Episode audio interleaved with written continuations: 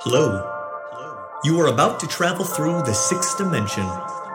In its fullness exists cinema entertainment that creates many forms, all while maintaining the same purpose, to tell and explore magnificent stories of the burden of existence. This is a dimension of imagination. Your hosts, Adam and Bailey, will do their best to guide you through vast perspectives in cinema that create new dimensions for all to admire. Welcome to ABCinema.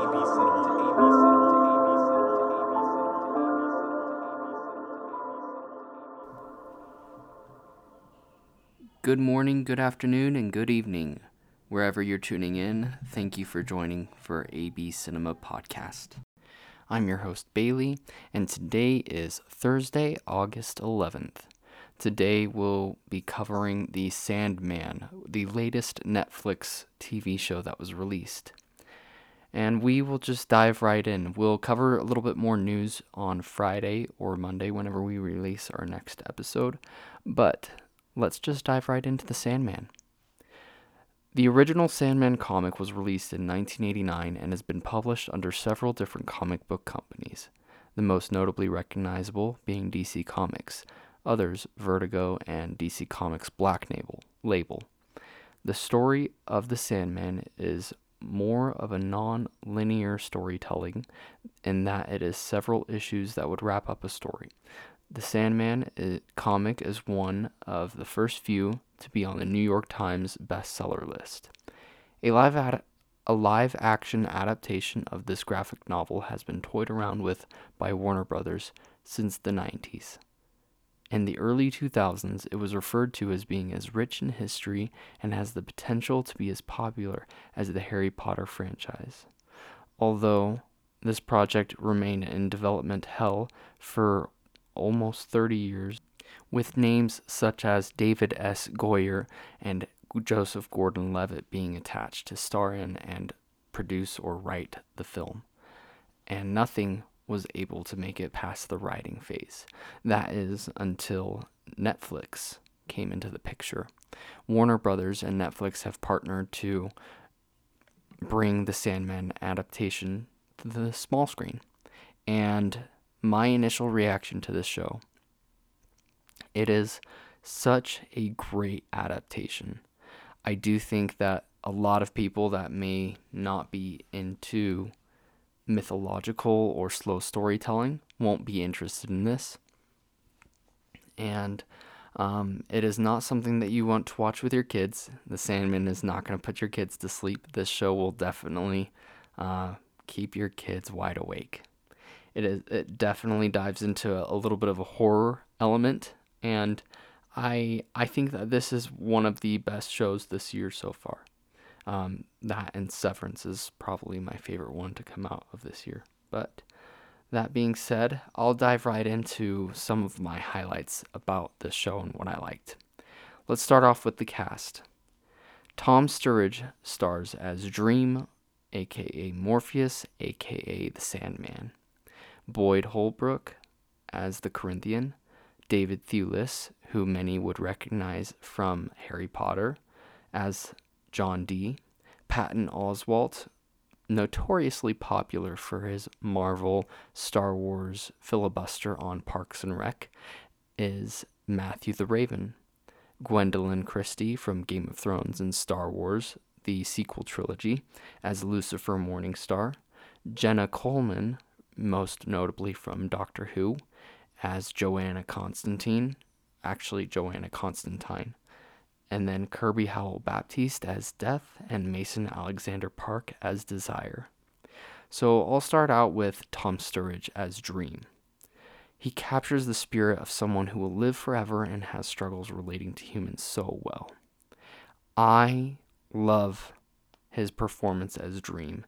The slow speaking and the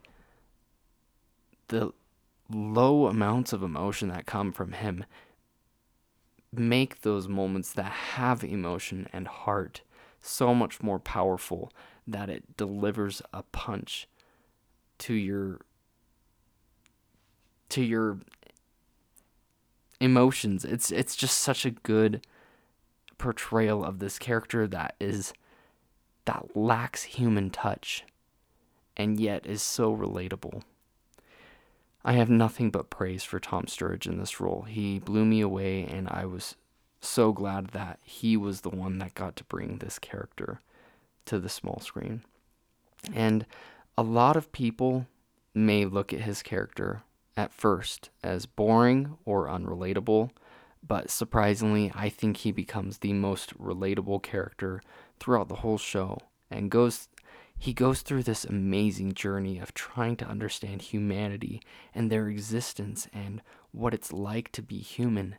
And it actually leads into one of my most favorite episodes of the show, but I will get into that later. Boyd Holbrook and David Thewlis are great villains in this show. I love the way that they are portrayed, and Boyd Holbrook is definitely a power to reckon with as far as his acting goes. I thought he delivered a really good performance. David Thewlis was also an interesting character because his motives weren't bad, but his execution was evil as for what he was going through. And his episode at the diner, the 24/7 episode, that one, it's a little bit hard to handle. You may want to skip quite a bit of it, but the very last scene in that, or not the last scene, but the last scene that has him with Sandman is very powerful and has one of the best. It's just a really cool moment. I loved it. And then Patton Oswalt as Matthew the Raven. At first, you kind of think, man, that voice doesn't really fit that character. But as the show goes on, he starts to fill in those shoes and is a great addition to the show. Gwendoline Christie as Lucifer Morningstar was really good as well. And she had a great scene with Tom Sturridge's Dream. And I felt like this scene was really good as well. It really shows what is most important in this life, and I think that it portrayed that very well. And I don't want to get into spoilers into that, but it was a phenomenal episode and a phenomenal scene. Then we have Jenna Coleman as Joanna Constantine. I absolutely want a Joanna Constantine spinoff. I know that HBO Max has a Constantine show in the works, but I think that HBO Max would be really messing with themselves if they didn't bring her back and adapted that story with her rather than John Constantine. It's just, if you see the episode, you'll understand why. She just delivers a really good performance, and I think that she would be really great leading her own show as a spinoff of this show or whatever HBO Max has in stores for that character. Kirby Howell-Baptiste is really good as Death. She had a great episode with Tom Sturridge as they tried to understand what life is. And Mason Alexander Park as Desire is intriguing as far as what they have in store for a second season. And their character was very intriguing to me as for what they are going to be later on, if Netflix decides to give them a second season. So that rounds up my thoughts on the cast. Let's go into the plot. The comic that this is based off of, there were two different storylines specifically. The first one being Preludes and Nocturnals, which is the introduction of Dream and his journey of getting captured by these mystical magicians, or what, I can't remember what they, magus is what they call them, and in this show, and he gets captured, and his tools, his helmet, his ruby, and his sand have been taken from him and stolen. And he's been trapped in there for over 100 years. And when he comes out, he goes on a journey to find those tools. And it's a really fun storyline. I really enjoyed that whole aspect of it. It takes place over the first like 4 episodes, I believe, and it was really good. And then The Dollhouse. This wasn't particularly my favorite storyline. It was more modern and not as mythological as the first storyline was, but it still had those elements that I'll just say that it ties those 2 storylines together very well. My favorite episodes were Dream a Little Dream, which is when Joanna Constantine comes into the picture, and her and Dream go on this journey to try to find his sand. And then Hope in Hell, as I mentioned earlier, there's a scene with Gwendoline Christie's Lucifer Morningstar and Tom Sturridge's Dream, and it is a powerful, powerful episode. I'd say it's very, very... The writing in this show, they did such a great job. And I think that this episode captures the emotion and love and care that went into this script. The Sound of Her Wings was another great one. And I really liked this episode because it takes place over a couple centuries. And I